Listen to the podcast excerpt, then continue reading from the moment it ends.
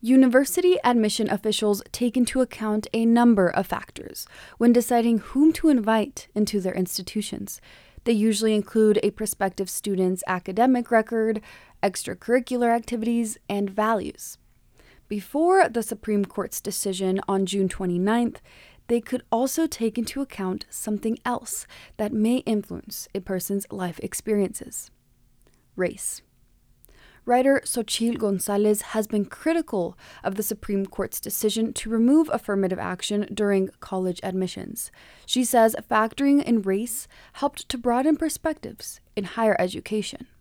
What it would do is it would help them sort of create a class that had the breadth of experience that you would hope is reflective of you know, not only the country, but you know, in some cases, in, in, in you know, you're looking at a university that has a global student body, like you know, perspectives from around the world.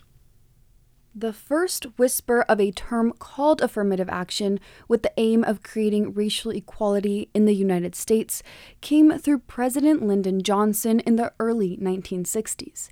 He passed an executive order that attempted to reduce discrimination towards the black community. Throughout U.S. history, affirmative action policies have spread across legislation to provide people of color with more opportunities.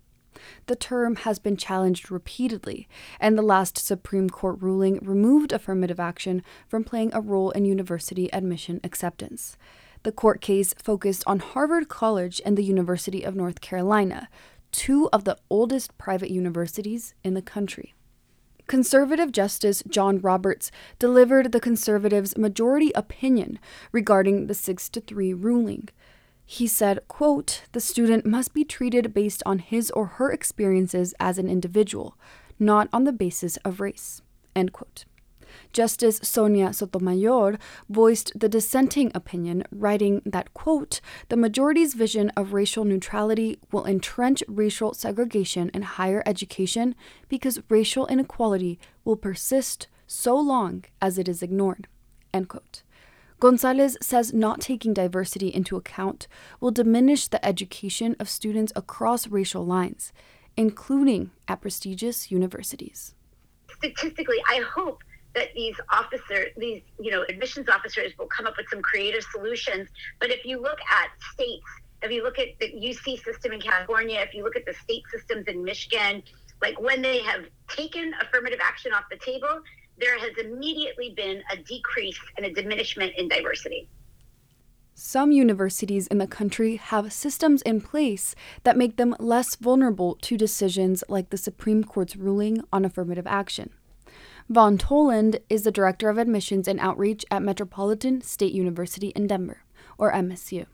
At MSU Denver, uh, we don't use race as a factor in admissions, um, mainly due to the fact, you know, of based on our access role and mission, uh, we have modified open admissions requirements here at MSU Denver. So we actually have the most lenient admissions requirements of any four-year college here in the state of Colorado. So that means we admit, you know, roughly 90% of students who apply and we deny very few students.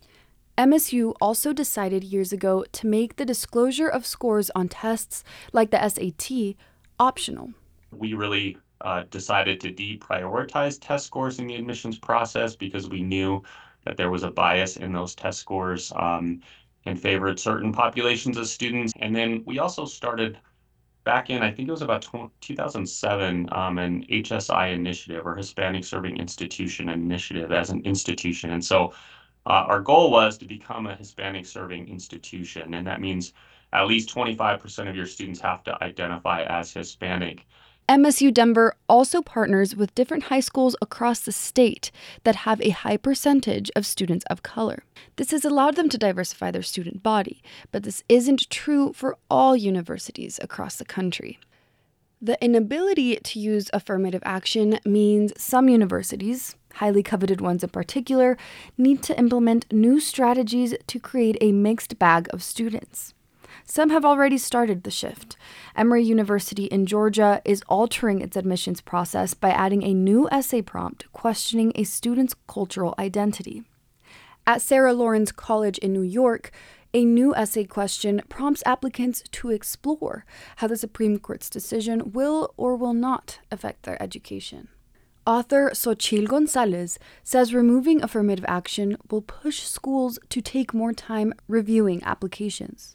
Going to happen, though, is that it's going to be a lot harder and a lot more expensive for these schools to run admissions because they're going to really need to take a lot more time to comb through kind of essays and recommendations and the things that are not just black and white on paper um, in order to make sure that they're getting people coming from vast you know vast array of experiences. And that that will be represented not by a box but by written word the admissions process will be permanently altered for future applicants to the University of North Carolina and Harvard. But the Supreme Court's decision will have a trickling effect on higher education in the entire country. For KGNU, I'm Ivonne Olivas.